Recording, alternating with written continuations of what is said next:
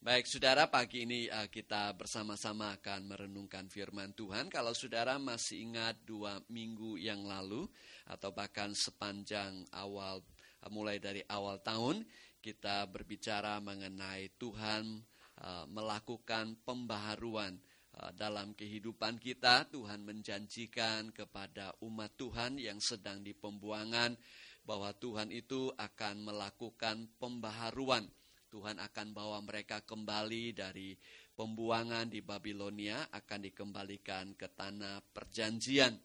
Sekalipun mereka berada di pembuangan, Tuhan ingatkan kepada mereka bahwa Tuhan tidak pernah melupakan mereka. Bukan saja Tuhan tidak pernah melupakan mereka, bahwa Tuhan itu punya rencana masa depan yang penuh pengharapan bagi umat Tuhan.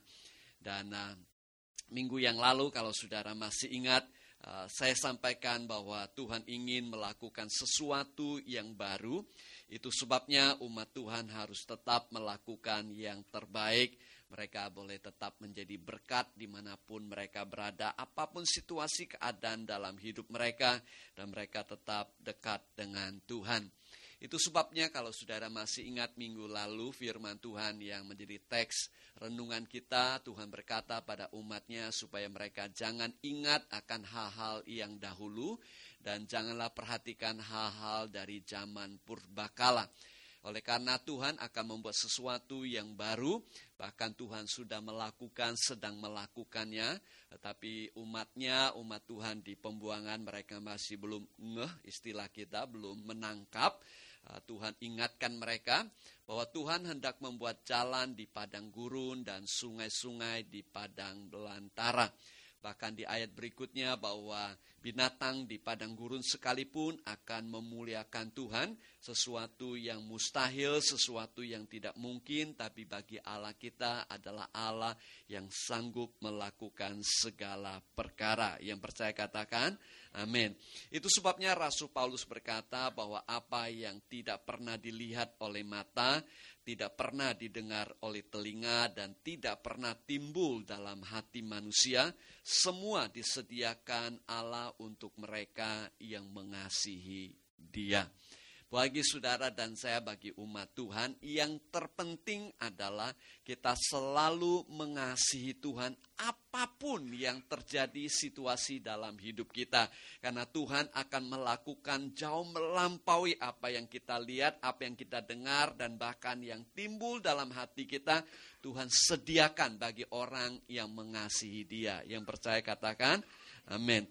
Nah hari ini saudara, saya akan berbicara mengenai Allah menggerakkan hati manusia. Kita akan melihat pada pagi ini bagaimana mulai Tuhan menggenapi rencananya. Bagaimana Tuhan mulai menggenapi janjinya kepada umatnya yang ada di pembuangan seperti yang dinubuatkan oleh nabi-nabi Tuhan, khususnya Nabi Yeremia yang berkata bahwa setelah genap 70 tahun, Tuhan akan membawa kembali umatnya di Babilonia kembali ke tanah perjanjian. Nah, salah satu catatan daripada kisah yang yang mencatat sejarah kembalinya bangsa Israel ke tanah perjanjian adalah catatan yang dicatat oleh Esra Estra itu adalah seorang scribe, bahasa Inggrisnya seorang ahli di bidang kitab-kitab suci. Dia mencatat kisah bagaimana Tuhan menggenapi janjinya dan membawa bangsa Israel kembali ke tanah perjanjian. Sekalipun belum seluruhnya, tapi sebagian kembali ke Yerusalem. Hal ini dimulai dari pertama bahwa Tuhan itu menggerakkan hati Raja Kores pada masa itu. Ayat Amsal 21 ayat pertama kita baca sama-sama 2 3. Hati raja seperti batang air di dalam tangan Tuhan. Dialirkannya ke mana ia ingini. Bukan hanya hati raja, tapi hati manusia ada di dalam tangan Tuhan. Di mana Tuhan bisa mengarahkan akan hati manusia dalam arti mengambil keputusan-keputusan yang akan menjadi alat menggenapi rencana dan maksud Tuhan untuk umatnya. Nah, jadi sekali lagi saya sampaikan supaya Anda dan saya mulai bisa menangkap ini bahwa Hati daripada raja itu seperti batang air di dalam tangan Tuhan. Tuhan bisa mengalar, mengalirkan, akan mengarahkan akan keputusan hati manusia untuk melaksanakan rencana dan pengenapan janji Tuhan bagi umat Tuhan. Rencana Tuhan bagi umatnya. Nah, kebenaran ini terbukti dalam kisah yang tercatat di dalam kitab Esra pasal yang pertama. Kita akan lihat kita Esra pada hari ini kalau saudara baca di Alkitab uh, kisah mengenai catatan Nabi Hagai, Nabi Zakaria, Nabi uh, Yeremia, Yesaya, kemudian Esra, itu merupakan gambaran atau kisah-kisah yang tercatat di masa di mana umat Tuhan di pembuangan, sebelum pembuangan, dalam pembuangan, bahkan saat mereka dikembalikan ke Israel atau ke tanah perjanjian. Mari kita baca ayat ini sama-sama. Dua, tiga. Pada tahun pertama zaman Kores, Raja Negeri Persia. Oke, stop situ dulu. Saya berikan sedikit penjelasan. Nah, raja negeri Persia, kalau Persia zaman sekarang ini boleh disebut sebagai uh, Iran. Jadi Iran itu suatu dulu masa dulu kerajaannya pernah berkuasa. Jadi pada masa kerajaan Babelonia dipimpin uh, Nebukadnezar kemudian berganti rajanya dari Media kemudian Persia, uh, Persia dan kemudian berganti raja-raja tapi masa itu kerajaannya tetap memiliki suatu kerajaan yang besar. Tetapi rajanya, suku yang menggantikannya berbeda-beda. Kali ini adalah Raja Kores dalam terjemahan bahasa Inggris uh, King Cyrus. Right? So that's where you are. Alkitab berkata, Tuhan menggerakkan hati Kores. Artinya Tuhan itu mulai bekerja dan kemudian Raja Kores ini mengambil keputusan. Sekali lagi, hatinya di tangan Tuhan, Tuhan yang alirkan. Tuhan bisa menggerakkan hati orang untuk mengambil keputusan di mana keputusan itu merupakan bagian daripada penggenapan janji Tuhan bagi umat yang dikasih oleh Tuhan. Nah ini penting saudara, ini penting saya stop sebentar. Oleh karena dalam kehidupan kita, sering kali apa yang kita alami dalam hidup ini sangat tergantung kepada keputusan orang lain. Hai, contohnya misalnya, kalau saudara ingin berangkat ke gereja dan ingin tiba di gereja pagi sebelum jam 10 supaya Anda bisa mulai persiapkan diri menyembah Tuhan. Tapi mungkin waktu Anda mau berangkat Anda masih tunggu mungkin anak, mungkin pasangan, atau mungkin pembantunya belum siap, atau mungkin ini dan itu. Jadi banyak keputusan orang atau kalau ya saudara yang naik bus seperti saya pagi, mungkin saudara tukang bus itu dia lagi malas-malasan, saudara, atau dia mungkin telat naik busnya sehingga telat dan segala macam. Jadi banyak dalam hidup kita itu terpengaruh oleh keputusan orang lain. Tapi Tuhan selalu merencanakan yang baik buat saudara dan saya umatnya. Supaya hal yang baik itu terjadi dalam kehidupan kita, Tuhan bisa bekerja sedemikian rupa dalam hati manusia dalam mengambil keputusan dan keputusan itu menjadi berkat dalam hidup saudara dan saya. Yang percaya katakan, Nah, saudara taruh itu dalam pikiran dan hati Anda. Nanti saya akan uh, uh, rangkumkan apa yang saya maksud dan sangat penting perkara ini. Jadi raja hati Raja Kores, Raja Persia itu digerakkan hatinya, mengambil keputusan untuk apa? Menggenapi, saudara, menggenapkan firman yang diucapkan oleh Nabi Yeremia, yaitu bangsa Israel dikembalikan ke tanah perjanjian. Nah, secara sekilas mungkin sudah berpikir, eh itu tidak merupakan perkara yang besar, tapi is a big deal. Kenapa is a big deal? Karena bangsa Israel sudah dikalahkan dan ditawan dan kemudian jadi budak di kerajaan Babilonia atau di Persia di sini penggantian raja sehingga mereka itu menjadi aset daripada kerajaan ini. Kalau kera orang-orang ini kembali ke Israel, kemudian mendirikan kerajaan lagi, mungkin mereka bisa memberontak, mungkin mereka bahkan mengalahkan raja yang ada, sehingga ini menjadi ancaman. Tetapi oleh karena Tuhan yang menggerakkan hati raja, sekalipun banyak pertimbangan itu, tapi hati Raja Kores Tuhan gerakan untuk menggenapi rencananya. Nah kita juga melihat Bagaimana Tuhan menggerakkan hati umatnya untuk mau kembali ke tanah perjanjian. Kalau Anda baca di Esra pasal yang pertama, pasal yang kedua, kemudian tercatat orang-orang yang kembali ke Yerusalem atau ke Israel. Tidak semuanya. Kenapa tidak semuanya? Mungkin ada sebagian yang masih harus bekerja di kerajaan itu. Contohnya mungkin Nehemia belum kembali. Contohnya mungkin Daniel dan teman-temannya tetap ada di Babilonia. Kitab Daniel mencatat hal itu. Sekalipun Raja Kores pada masa itu memerintah, Daniel teman-temannya masih ada di Babilonia. Nah saudara mereka mungkin sebagian belum kembali. Tetapi ada orang-orang yang punya kesempatan untuk kembali tetapi tidak mau kembali. Mungkin saudara mungkin mereka memperhatikan keadaan mereka sudah 70 tahun. Sebagian orang lahir di situ besar besar di situ, usahanya di situ, kebunnya di situ, ladangnya di situ, bisnisnya di situ. Nah, banyak juga budak-budak mereka di situ, hidupnya sudah enak, sudah nyaman, sekalipun di tanah asing. Tapi kita membaca di Alkitab Tuhan menggerakkan hati umatnya mau kembali ke tanah perjanjian. Nah saudara, namun namun demikian apabila Tuhan menggerakkan hati manusia, maka tidak ada yang mustahil Tuhan bisa menggerakkan hati mereka supaya mereka juga tergerak untuk kembali ke tanah perjanjian. Nah, saudara juga harus melakukan hal yang sama. Apabila Anda hidup dengan orang-orang mungkin bisnis partner atau mungkin kolik atau mungkin orang di rumah yang rasanya mereka keras hatinya, rasanya mendatangkan hal yang tidak enak dalam kehidupan kita, rasanya selalu mendatangkan penderitaan dalam hidup kita. Saudara ingat ini saudara, bahwa Tuhan bisa menggerakkan hati mereka untuk menjadi berkat dalam hidup Anda. Jadi jangan putus asa saudara doakan mereka. Karena hati manusia ada di dalam tangan Tuhan. Tuhan bisa mengalirkan mereka mengambil keputusan untuk menjadi berkat dalam hidup saudara. Yang percaya katakan amin. Nah saudara. Tetapi di lain pihak.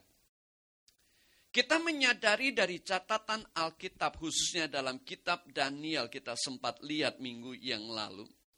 Kita melihat bahwa raja, hati raja Kores telah dipersiapkan sedemikian rupa, baik melalui kesaksian kehidupan umat Tuhan di kerajaan itu, ataupun melalui catatan-catatan dalam kerajaan itu mengenai kehidupan umat Tuhan yang berada di Babilonia, secara khusus saudara Daniel dan teman-temannya yang tercatat. Kesaksian mereka, saudara, menjadi persiapan bagi hati Raja Kores untuk mengambil keputusan agar rencana dan janji Tuhan digenapi dalam kehidupan umat Tuhan.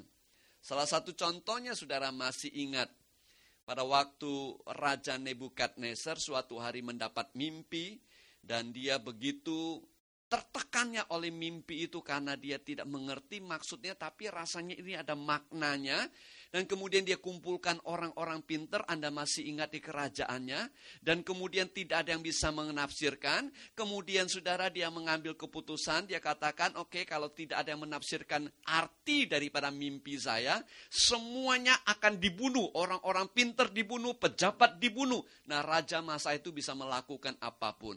Mendengar demikian Alkitab berkata Daniel dan teman-temannya termasuk pejabat di kerajaan itu, nyawa mereka juga terancam. Daniel kemudian datang kepada teman-temannya, mereka dia ceritakan kisah mengenai mimpi daripada Nebukadnezar. Kalau tidak ada yang menafsirkan semuanya dibunuh. Dan kemudian dia berkata doakan saya supaya saya bisa menafsirkan mimpi ini. Doakan supaya Tuhan berikan rahasianya kepada saya untuk memberitahukan kepada Raja Nebukadnezar. Cerita singkat saudara, dia datang kepada Nebukadnezar, kemudian dia ceritakan makna daripada mimpi kepada Raja itu dan ini respon Raja Nebukadnezar.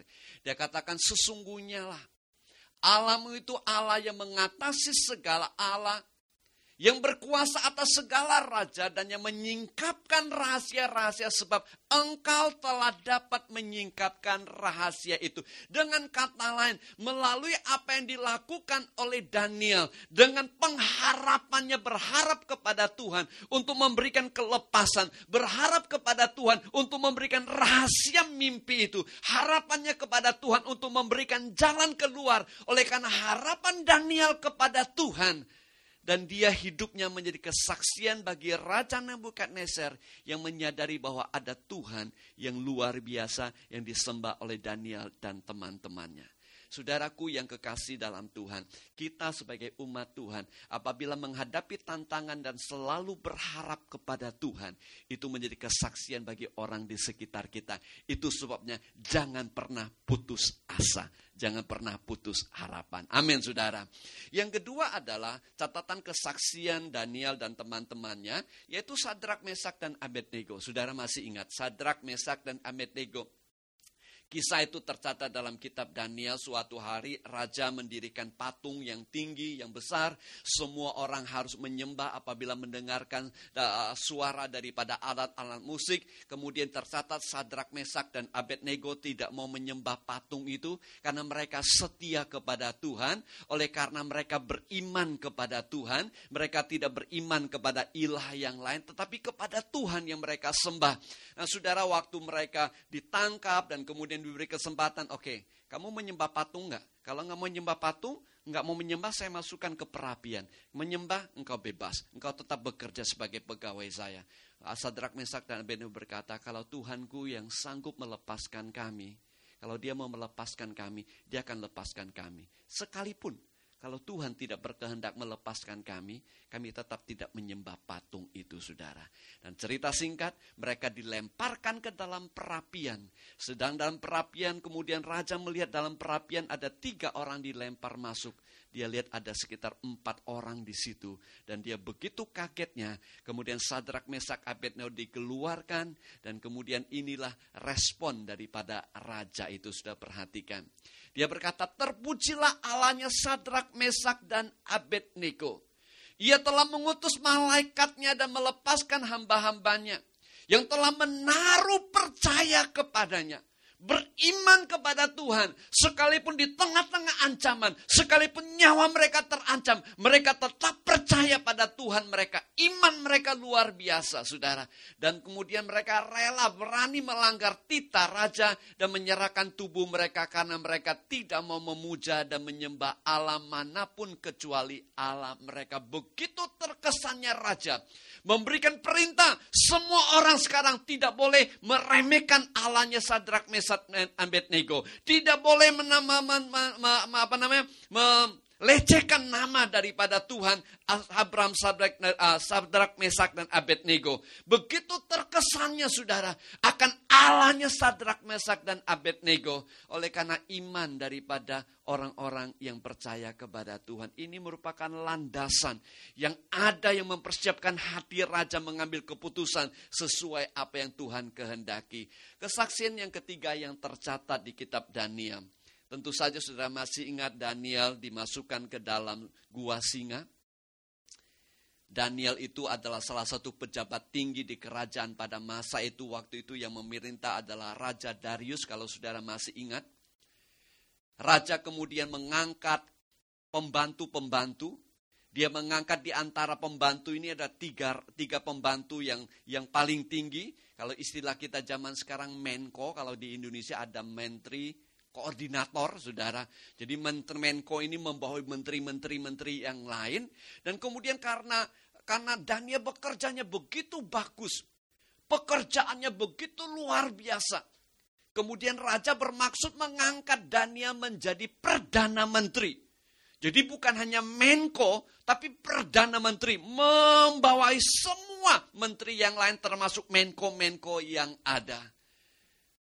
Pejabat yang lain iri hati, mencari alasan untuk menjatuhkan Daniel dan Alkitab berkata tidak ada satupun kesalahan Daniel yang mereka temukan. Dia punya integritas, dia rajin, dia hati-hati, dia pekerjaannya produktif, berkualitas, semuanya bagus sekali, tidak ada kesalahan.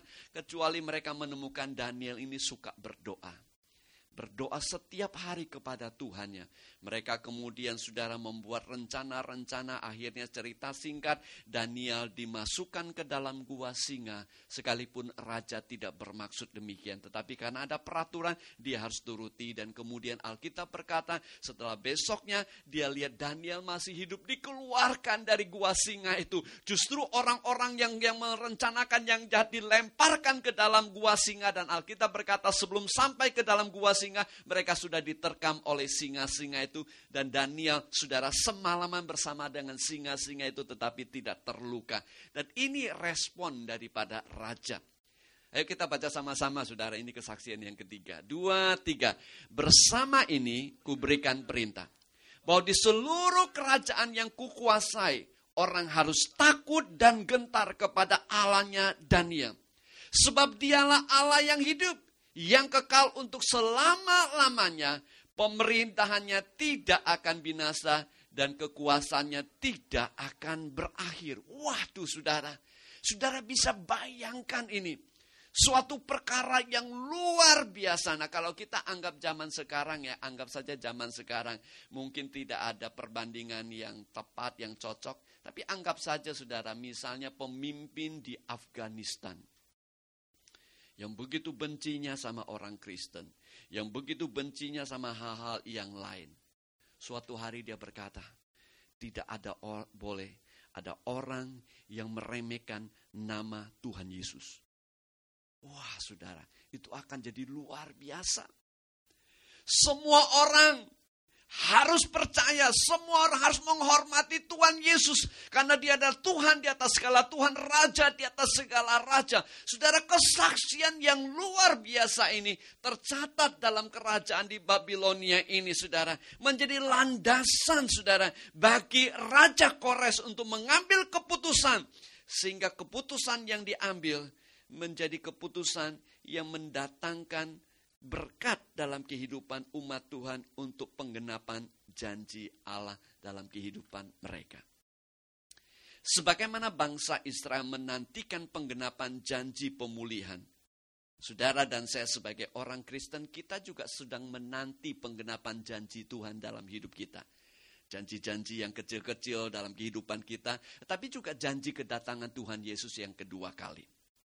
Sementara kita menanti kedatangan Tuhan Yesus yang kedua kali, apa yang kita lakukan? Kita hidup dengan iman, kita hidup dengan pengharapan, kita hidup dengan kasihnya Daniel kepada Tuhannya yang luar biasa. Dan itulah menjadi landasan bagi Allah untuk bekerja, untuk menggerakkan hati orang-orang sekitar kita, untuk mendatangkan berkat dalam hidup kita, sehingga rencana dan kehendak Tuhan digenapi dalam kehidupan kita.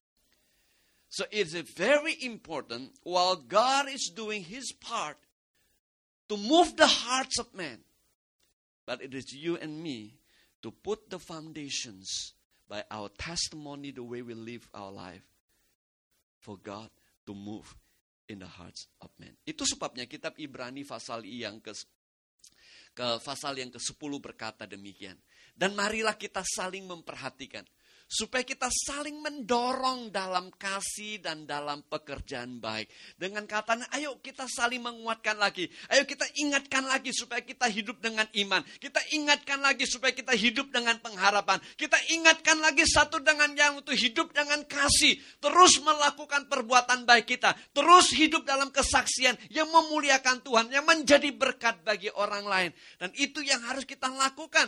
Jauhkanlah, janganlah kita menjauhkan diri. Ayo sama-sama baca ayat 25 ini 23. Janganlah kita menjauhkan diri dari pertemuan-pertemuan ibadah kita. Seperti yang bisa biasakan oleh beberapa orang. Tetapi marilah kita saling menasihati. Dan semakin apa saudara? Semakin giat melakukannya menjelang hari Tuhan yang mendekat. Dengan kata lain saudara dan saya pagi ini yang datang beribadah bersama-sama berkumpul. Untuk kita ingatkan, menasihati satu dengan yang lain. Untuk melakukan yang baik. Hidup dalam kasih. Hidup setia kepada Tuhan. Berharap kepada Tuhan. Ini yang patut kita lakukan. Dan semakin giat melakukannya. Katakan selama semakin giat. Dua, tiga. Semakin, semakin giat. Gara-gara pandemik ini sudah banyak orang jadi loyo iman mereka. Banyak orang sudah tidak ke gereja lagi. Banyak orang saudara sudah tidak melayani lagi. Banyak orang sudah tidak melakukan perbuatan baik. Banyak orang tidak hidup dalam kesaksian mereka lagi. Banyak orang meninggalkan iman mereka, saudara dan saya. Kita harus tetap setia, bukan saja tetap setia, tetapi semakin giat melayani Tuhan. Yang percaya dan mau lakukan, katakan apa saudara? Amin. Semakin giat melakukannya, semakin giat beribadah, semakin giat bersaksi, semakin giat membaca firman Tuhan, semakin giat berdoa, semakin giat menjelang uh, kedatangan Tuhan yang kedua dua kali.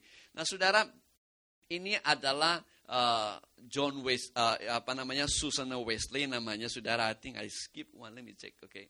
I think, okay. Sebelum kita ke situ, saudara. Nah, hal yang kedua yang sangat penting adalah kalau kita lihat di Alkitab, saudara, bahwa Tuhan itu bukan saja menggerakkan hati daripada bangsa Israel untuk mereka kembali ke tanah perjanjian, tetapi saudara mereka juga melakukannya dengan segenap hati dan mereka memberi kepada Tuhan. Oleh karena Tuhan menggerakkan hati mereka untuk memberi untuk rencana dan kehendak Tuhan. Nah kalau saudara perhatikan di Alkitab, dalam kitab uh, Esra pasal yang kedua setelah sebagian mereka kembali ke Israel, sebagian para pemimpin kepala keluarga mereka berkumpul di Yerusalem dan ini yang mereka lakukan pertama saudara. Mereka mempersembahkan persembahan sukarela guna pembangunan rumah Allah pada tempatnya semula. Ayo ayat 69 kita baca sama-sama 2 3. Mereka memberi sumbangan sekadar kemampuan mereka. Nah, saya bacakan kepada saudara dikatakan demikian. Mereka memberikan persembahan uh, ke rumah Tuhan ke memberikan persembahan persembahan sukarela guna pembangunan rumah Allah dan pada tempat mulanya mereka memberi sumbangan sekadar kemampuan mereka according to their ability. Nah, sudah kita melihat di dalam Alkitab, catatan sejarah Alkitab memberitahukan kepada kita, setiap kali terjadi kegerakan Tuhan, setiap kali Tuhan melawat umatnya, setiap kali terjadi kebangunan rohani, setiap kali terjadi pembaharuan, saudara. Salah satu tandanya adalah umat Tuhan itu suka memberi umat Tuhan itu suka memberikan yang luar biasa kepada Tuhan, kepada pekerjaan Tuhan. Nah, sudah dengarkan catatan kisah para rasul berkata demikian. Dan semua orang yang telah menjadi percaya tetap bersatu. Dan segala kepunyaan mereka adalah kepunyaan bersama. Dan selalu ada dari mereka yang menjual harta miliknya, lalu membagi-bagikannya kepada semua orang sesuai dengan keperluan masing-masing. Jadi pada masa gereja mula-mula, banyak orang Kristen yang susah, menderita, miskin. Kenapa? Selain mereka di bawah penjajahan Roma, hidup mereka menderita, banyak orang Kristen mereka diusir dari keluarga, banyak orang Kristen harta mereka dirampas. Sehingga banyak orang yang kumpul di gereja percaya Tuhan rela meninggalkan segalanya. Mereka datang menyembah Tuhan, tetap percaya pada Tuhan, dipenuhi roh kudus, hidup bersama-sama. Dan Alkitab berkata ada di antara mereka yang selalu jual hartanya. Ada yang punya ekstra rumah mereka jual. Ada yang punya ekstra ladang mereka jual. Untuk apa? Untuk kebutuhan yang ada di jemaat pada masa itu yang hidup sangat susah. Nah kalau kita lihat di Alkitab saudara, kita melihat bahwa setiap kali Allah melakukan perkara yang luar biasa, pembaruan pada umatnya, pada gerejanya, salah satunya adalah gereja Tuhan, umat Tuhan suka memberi. Dan Alkitab memberitahukan kepada kita demikian saudara. So, kita baca sama-sama 2 Korintus 9 ayat yang ke-7 dua, tiga. Allah mengasihi orang yang memberi dengan sukacita. Mereka memberi dengan kerelaan, dengan sukacita, saudara. Tidak karena terpaksa, tidak karena ditakut-takutin, saudara.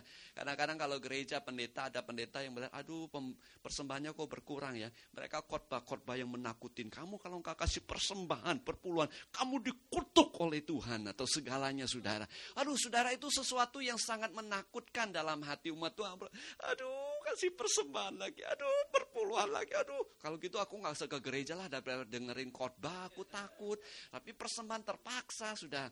Makanya gereja kita itu bukan karena kita nggak perlu uang saudara, kita taruh di belakang, di samping, nggak ada order sekalanya. Saudara jarang saya khotbah tentang perpuluhan, bukan karena kak penting, bukan karena kak perlu. Tapi kita ingin supaya kesempatan semua orang bisa datang ke gereja, dan mereka tidak merasa terpaksa untuk memberikan persembahan, karena persembahan yang kita berikan kepada Tuhan harus sukarela, bukan karena terpaksa dan memberi dengan sukacita. Yang mau katakan? Tuhan mengasihi orang yang memberi dengan sukacita bukan karena Tuhan tidak mengasihi kita, Tuhan mengasihi kita beri atau tidak. Tetapi Alkitab memberitahukan kepada kita yang menyenangkan hati Tuhan adalah kita memberi karena memberi dengan sukarela sesuai kemampuan kita dan memberi dengan sukacita. Memberi dengan apa Saudara?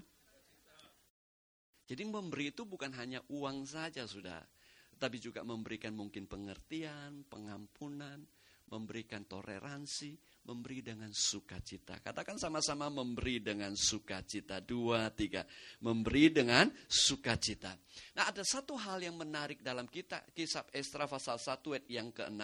Saya bacakan untuk Anda. Dikatakan demikian. Dan segala orang di sekeliling mereka membantu mereka dengan barang-barang perak, dengan emas, harta benda, dan ternak, dengan pemberian yang indah-indah, selain dari segala sesuatu yang dipersembahkan dengan suka rela. Dengan kata lain, sebelum mereka kembali ke tanah perjanjian, ternyata Tuhan menggerakkan hati orang-orang sekitarnya tetangga-tetangga mereka memberikan pemberian kepada mereka yang akan kembali ke tanah perjanjian. Memberikan emas, memberikan perak, memberikan begitu banyak hal-hal yang indah Alkitab berkata untuk mereka bawa ke tanah perjanjian. Nah itu sebabnya saudara saya yakin ini mengingatkan kepada kita bahwa apabila orang yang sudah menerima berkat daripada Tuhan dan menyadari itu berkat dari Tuhan, maka memberi kepada Tuhan bukanlah sesuatu yang susah dan berat. Yang menjadi masalah bagi kita adalah kita sering berpikir ini punya saya, ini punya saya, ini punya hasil usaha saya, usaha saya. Dan kemudian kita tidak mau menjadi berkat bagi orang lain, tidak mau memberi. Saya kasih contoh saja kepada saudara yang sederhana, saudara ya. Misalnya Misalnya hari ini, hari ini sebenarnya hari ini saudara tidak punya uang, misalnya saudara nggak punya uang hari ini ke gereja pas-pasan tadi bayar uang bus misalnya 2 dolar, udah nggak punya uang. Eh ternyata masih ada sisa 50 sen di kantong Anda. Aduh 50 sen puji Tuhan masih ada 50 sen lah. Paling mungkin bisa beli minum nanti saudara dan segalanya. Tapi hari ini saya tawarkan saudara-saudara yang kekasih dalam Tuhan. Saya ingin memberikan uang kepada saudara 200 dolar. Tapi saya ingin 200 dolar ini, 100 dolarnya Anda kasih ke orang lain. Menurut Anda, susah nggak kasih 100 dolar ke orang lain? Nah, kira-kira. Bu Isa, nggak punya uang nih. Saya kasih 200 dolar, tapi syaratnya 100 dolarnya kasih orang lain. Susah nggak? Iya, separohnya kasih orang lain. Susah nggak? Nggak susah ya udah dikas dipesan sama juga uangnya dari saya betul nggak?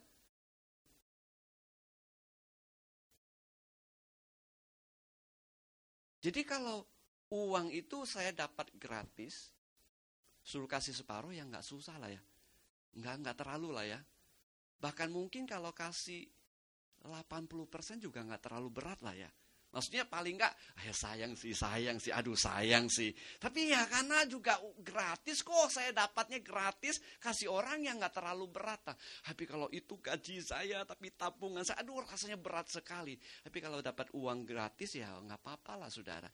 Nah ini yang terjadi kepada umat Tuhan, mereka memberi untuk pekerjaan rumah Tuhan. Kenapa? Karena mereka sudah diberi saudara dan saya sebenarnya sudah diberi Tuhan dengan berlipat-lipat ganda. Bukan hanya berkat jasmani, tapi juga berkat rohani. Alkitab berkata Yesus mati di atas kayu salib pada waktu kita masih berdosa dia menebus dosa kita. Alkitab berkata Tuhan telah menyediakan memberkati kita dengan segala yang ada untuk memperlengkapi kita menjalani hidup ini hidup yang saleh. Nah, saudaraku yang kekasih dalam Tuhan, kalau kita menyadari bahwa segala yang kita miliki bahwa itu datang dari Tuhan, maka memberi bukanlah sesuatu yang terpaksa, tapi dengan sukacita. Yang percaya katakan, amin. Nah, yang terakhir adalah saudara, bahwa waktu mereka dipulihkan oleh Tuhan, Tuhan menggerakkan hati raja, Tuhan menggerakkan hati umat Tuhan, dan respon daripada umat Tuhan adalah memberi dengan sukarela. Ada satu hal lagi yang mereka lakukan setelah mereka tiba ke, di tanah perjanjian, Alkitab berkata demikian. Ketika tiba bulan yang ketujuh, setelah orang Israel menetap di kota-kotanya, mereka di tanah perjanjian kembali ke daerah masing-masing, maka serentak berkumpullah seluruh rakyat di Yerusalem. Jadi pada bulan ketujuh mereka kumpul bersama-sama di Yerusalem. Yerusalem adalah tempat bait Allah, satu-satunya tempat mereka menyembah Tuhan.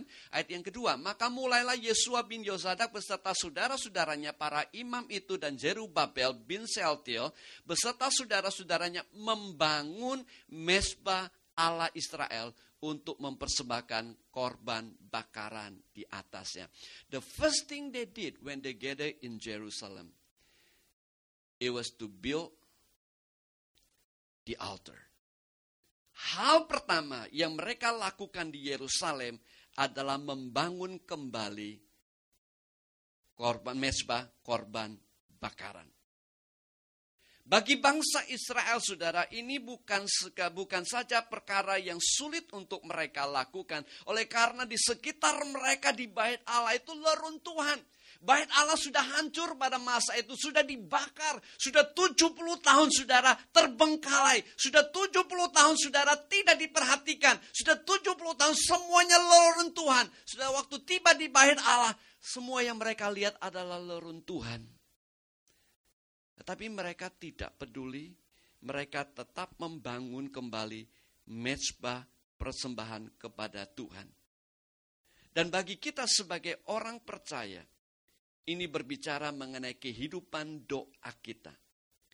Indikasi terbaik apabila terjadi pemulihan, pembaharuan, terjadi kebangunan rohani dalam kehidupan orang percaya pada gereja Tuhan, maka indikasi yang terbaik adalah umat Tuhan membangun kembali mezbah doa. Kebangun rohani tidak ditandai dengan jumlah banyaknya orang ke gereja. Kebangun rohani pembaharuan terjadi tidak ditandai dengan banyaknya persembahan di gereja. Pembaharuan lawatan Tuhan terjadi tidak ditandai dengan nyanyian musik yang luar biasa, khotbah yang luar biasa. Tapi indikasi terbaik pembaruan dari Tuhan, lawatan Tuhan terjadi adalah apabila umat Tuhan membangun kembali mezbah doa mereka. Foto yang tadi saya sempat perlihatkan kepada saudara yang kelewatan, coba saya lihat ini saudara. Susana Wesley, saya akhiri dengan kisah ini. Susana Wesley, saudara, dia lahir sekitar tahun 1600-an, jadi sekitar berapa? 400 tahun, 300-an tahun yang lalu sebelum ibu kita Kartini lahir, saudara. Ini penting nanti karena saya sebut ibu Kartini, saudara. Nah, Susana Wesley ini sudah lahir dalam keluarga yang besar di Inggris. Dia lahir, saudara, dalam keluarga besar, punya saudara 24, dia yang ke-25. Jadi saudara bisa bayangkan ya punya 24 saudara, sekandung saudara. Dia yang paling kecil, jadi dia sudah terbiasa besar dalam keluarga yang besar, tetapi karena orang tuanya orang tua yang cukup berada, eh, seorang hamba Tuhan yang cukup berhasil, kemudian dia juga dalam keluarga yang berpendidikan, sekalipun uh, Susana ini saudara bukan orang yang punya pendidikan formal, karena pada masa itu saudara uh, belum uh, wanita itu belum begitu diperhatikan dalam pendidikan formal saudara. Dan kemudian waktu dia besar dia menikah dengan seorang yang bernama Samuel, Samuel Wesley. Dia menikah dengan pendeta Samuel Wesley ini juga seorang hamba Tuhan. Kemudian dia melayani sebuah kota. Tapi saudara karena Samuel ini bukan pendeta yang cukup berhasil, dia bukan pendeta yang yang yang bisa mengembalakan bahkan saudara karena sering kali uh, masalah dengan jemaat saudara gerejanya dua kali dibakar sama jemaatnya sendiri saudara.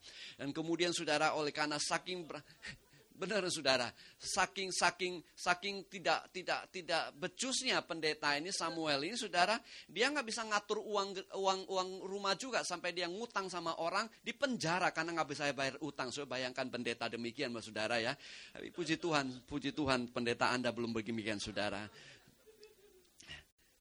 Dan dia juga pendeta yang nggak bisa bekerja, saudara. Di, di, di samping gedung gereja ada ladang, tapi karena dia nggak mau bekerja, saudara, sehingga ladangnya terbengkalai. Sehingga semua urusan, saudara, urusan rumah tangga, urusan uang, urusan ke kebun, urusan banyak yang lain-lain, termasuk membesarkan anak, mengedukasi anak, semua urusan itu jatuh ke tangan Susana ini.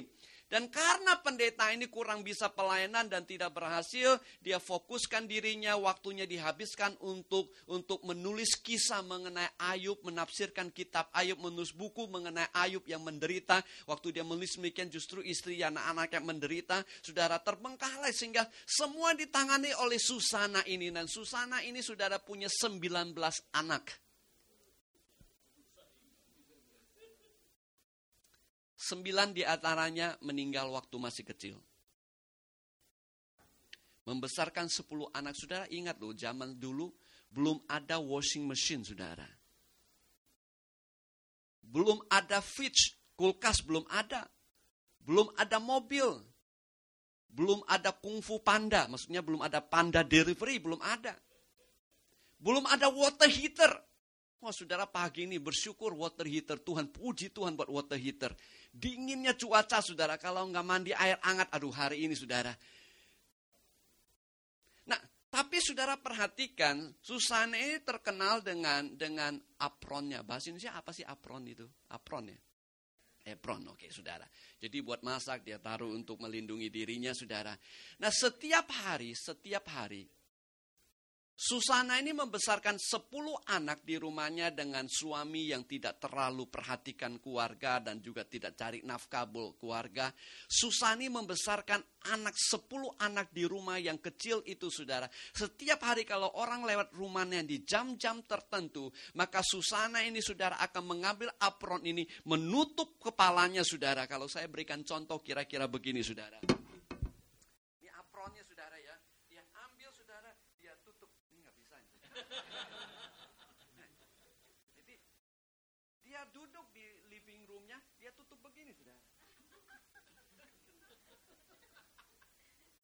Setiap hari di jam-jam tertentu kalau ada orang jalan lewat rumahnya dari jendela mereka lihat Susana selalu begini saudara. Di jam-jam tertentu. Apa yang dia lakukan? Dia berdoa kepada Tuhan di tengah-tengah kesibukan, di tengah-tengah kesulitan, di tengah-tengah masalah dan tantangan yang dia hadapi oleh suaminya, oleh anak-anaknya. Saudara, aduh saudara waktu dia berdoa setiap hari kelihatannya tidak ada perubahan, rasanya tidak ada efeknya, rasanya kok tidak ada sesuatu yang baik. Tetapi dari sejak muda, Susana yang dibesarkan di dalam Tuhan, dia bertekad untuk selalu mempertahankan mesbah doanya, apa pun situasi, apa pun kesulitan, betapapun sibuknya, betapa banyak tekanan, betapa banyak demand dalam hidup ini. Betapa banyaknya tantangan dia tidak peduli setiap jam tertentu. Setiap hari. Anak-anak lari, anak-anak sekitarnya minta ini dan itu. Setiap kali dia menaruh apronnya di atas kepalanya. Semua orang di rumah harus mengerti. Itu jam mama berdoa. Jangan berisik, jangan berisik, jangan berantem. Bertahun-tahun kelihatannya tidak ada efek sama sekali. Tetapi dari hasil doanya, dua anaknya bernama Charles dan John.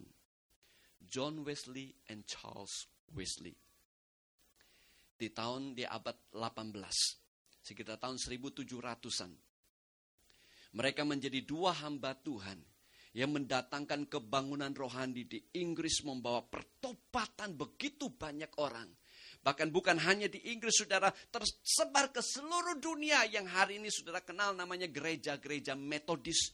Yang sampai sekarang ini sudah berapa ratus tahun tetap berdiri, tetap menjadi berkat, tetap memberitakan Injil. Oleh karena Charles dan John Wesley, oleh karena hasil doa daripada Susana Wesley yang membangun mesbah doanya. Tidak peduli betapa tantangan, kesulitan, masalah yang harus dihadapi. Demand, kesulitan yang ada. Dia tetap berseru, berdoa kepada Allahnya yang sanggup melakukan segala perkara bagi manusia mustahil, bagi manusia sia-sia, tapi bagi Susana Wesley dan Allahnya. Dia sedang mempersiapkan sesuatu yang luar biasa, bukan hanya menjadi pengaruh di keluarganya, di negaranya, tapi seluruh dunia. you want to experience revival, the only thing that we can manage our part is that we have to build the altar in our lives. We can do music, we can do preaching, we can do cell group, we can do anything. But it will not make any effect, a lasting one at least, if we don't commit ourselves in the presence of God daily, humble ourselves, asking God to intervene, to make the impossible become possible. Karena hati raja ada di tangan Tuhan, dia mengalirkan kemana Tuhan mengkehendaki. God can do that for you and for me. If we live according to our testimony and humble ourselves in prayer. Dan saudara akan melihat karya Tuhan, campur tangan Tuhan, mujizat Allah yang mustahil menjadi tidak mustahil. Yang percaya katakan, mari kita bangkit berdiri bersama-sama. Ayo kita nyanyikan pujian yang uh, kedua terakhir itu lagi. Kita nyanyikan lagu ini sebagai doa kita kepada Tuhan dan kita akan nyanyikan dengan segenap hati kita. Sekalipun I think song. Sekalipun ku berjalan dalam lembah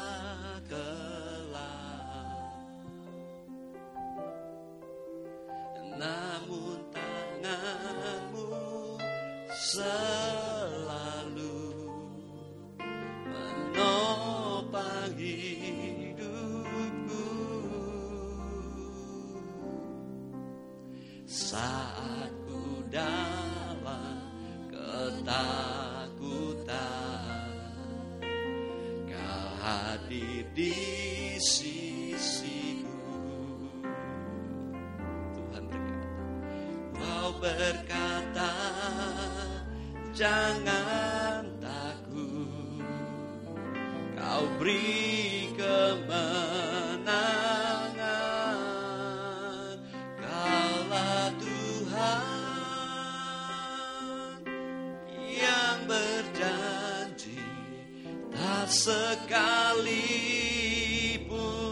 kau ingkari kesetiaanmu sungguh terbukti di sepanjang hidupku. Untuk selamanya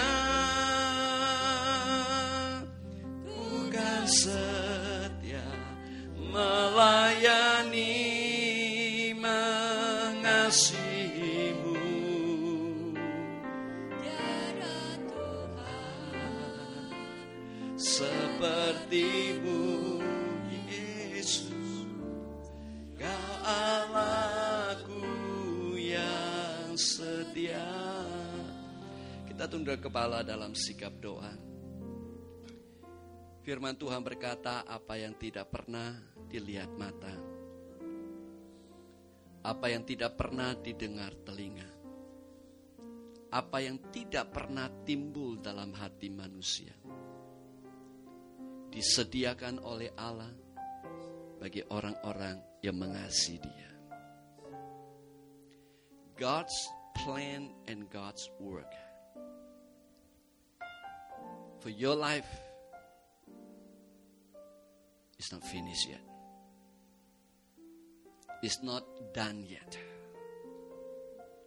He still have so much for you. Rencana Tuhan maksud Tuhan masih begitu banyak bagi hidup Anda.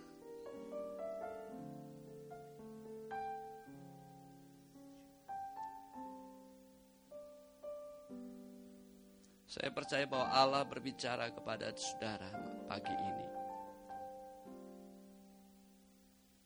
God is not done with your life yet. There's so much more in the future. There are so much more. Masih begitu banyak yang Tuhan sediakan. Yang tidak pernah didengar oleh telinga. Yang tidak pernah lihat mata. Yang tidak pernah timbul dalam hati manusia. There are so much more that God stored for you. Masih begitu banyak yang Allah sediakan dalam hidup Anda. Dan Allah kita adalah Allah yang tidak pernah lalai menepati janjinya. Dia bahkan bisa menggerakkan hati orang-orang raja sekalipun yang impossible untuk mengambil keputusan agar rencana dan kehendak Tuhan digenapi dalam hidup Anda yang baik, yang luar biasa. So now is our duty to lay the foundations. Now is our duties to continue to live as a witness of Christ. Tetap hidup sebagai saksi Tuhan dalam iman kita, dalam pengharapan kita, dalam kasih kita. And above all, do not neglect your prayer life. There's so much demand in this world. There's so much struggle in this world. But the very first thing that you have to always do build the altar of God. Offer your praise to Him day and night. And then you will see the interventions of God in your life like never before. Engkau akan melihat campur tangan Tuhan dalam hidup Anda. Setiap pernah saudara bayangkan. Bangun mesbah Anda. Jangan lalaikan mesbah Allah dalam hidup Anda. Kembali ke pangkuan Allah, kembali ke dalam hadiratnya, kembali kepada sisi Tuhan, kembali dalam kasihnya, kembali dalam dalam urapan Tuhan, kembali dalam hadiratnya Allah, kembali dalam kuasanya Tuhan, orang-orang yang menanti-nantikan Tuhan mendapatkan kekuatan yang baru. It is the secret and not the secret at all. It is our prayer life that will make a difference. The impossible become possible is your prayer. Yang akan membuat sesuatu dari mustahil menjadi tidak mustahil adalah kehidupan doa Anda. Pagi ini saudara diingatkan panggilan Tuhan kembali kepada saudara. Ayo kembali ke dalam hadiratku kembali bersekutu dengan aku. Kembali, kembali kepada firmanku. Kembali kepada diriku. Kembali menanti-nantikan aku. Kembali berharap kepadaku. Kembali beriman kepadaku. Kembali menyatakan cinta kasihmu padaku. Kembali. Engkau akan melihat campur tangan Tuhan dalam hidup Anda. Haleluya, kaulah Tuhan. Lah Tuhan yang berjanji tak sekalipun kau ingkari. Terima kasih Tuhan. Kesetiaanmu sungguh terbukti di sepanjang hidupku untuk selamanya. Setia melayani mengasihimu Kaulah Tuhan sepertimu Kau Allahku yang setia Tuhan terima kasih untuk kesetiaanmu dalam hidup kami Tuhan. Terima kasih Tuhan. Materaikan firman Allah dalam kehidupan kami. Jadikan kami pelaku-pelaku firman Tuhan. Pagi ini kami berdoa Tuhan orang-orang yang berpengaruh dalam hidup kami. Orang-orang yang bisa mengambil keputusan yang berpengaruh dalam hidup kami. Orang yang besar, orang yang kecil. Tuhan baik anggota keluarga kami, teman keluarga kami, klien kami Tuhan. Semuanya kami berdoa jamah hati mereka Tuhan. Jamah hati mereka Tuhan. Jamah hati mereka Tuhan. Terima kasih Tuhan. Alirkan hati mereka mengambil keputusan yang mendatangkan berkat dalam hidup hidup kami. Terima kasih Tuhan. Berkatilah umatmu, lindungi mereka, jauhkan mereka dari segala yang jahat. Gagalkan niat jahat manusia, gagalkan rencana iblis, tegakkan kerajaanmu jadi kehendak Tuhan yang sempurna dalam hidup umatmu. Kami berdoa Tuhan buat orang tua kami. Kami berdoa buat anak cucu kami. Kami berdoa untuk saudara-saudara kami. Kami berdoa untuk pasangan kami. Tuhan biar hati mereka mencintai engkau lebih lagi. Hati mereka mereka mencintai perkara-perkara Tuhan. Hati mereka cinta akan doa pada Tuhan. Hati mereka cinta kepada hadirat Tuhan. Hati mereka cinta untuk memuliakan nama Tuhan. Ayo Tuhan, mari gerakan hati mereka. Anak-anak kami Tuhan, gerakan hati mereka Tuhan. Gerakan hati jemaatmu Tuhan. Terima kasih Tuhan. Umat ini kasih Tuhan akan kedua tangan saudara terimalah berkat dari Tuhan. Biar kasih dari Allah Bapa Karunia Tuhan kita Yesus Kristus, persekutuan penghiburan pengurapan Roh Kudus menyertai setiap saudara mulai sekarang ini sampai selama-lamanya di dalam nama Tuhan Yesus Kristus yang percaya katakan amin amin amin amin. Tuhan berkati saudara silakan duduk saat duduk kebaktian selesai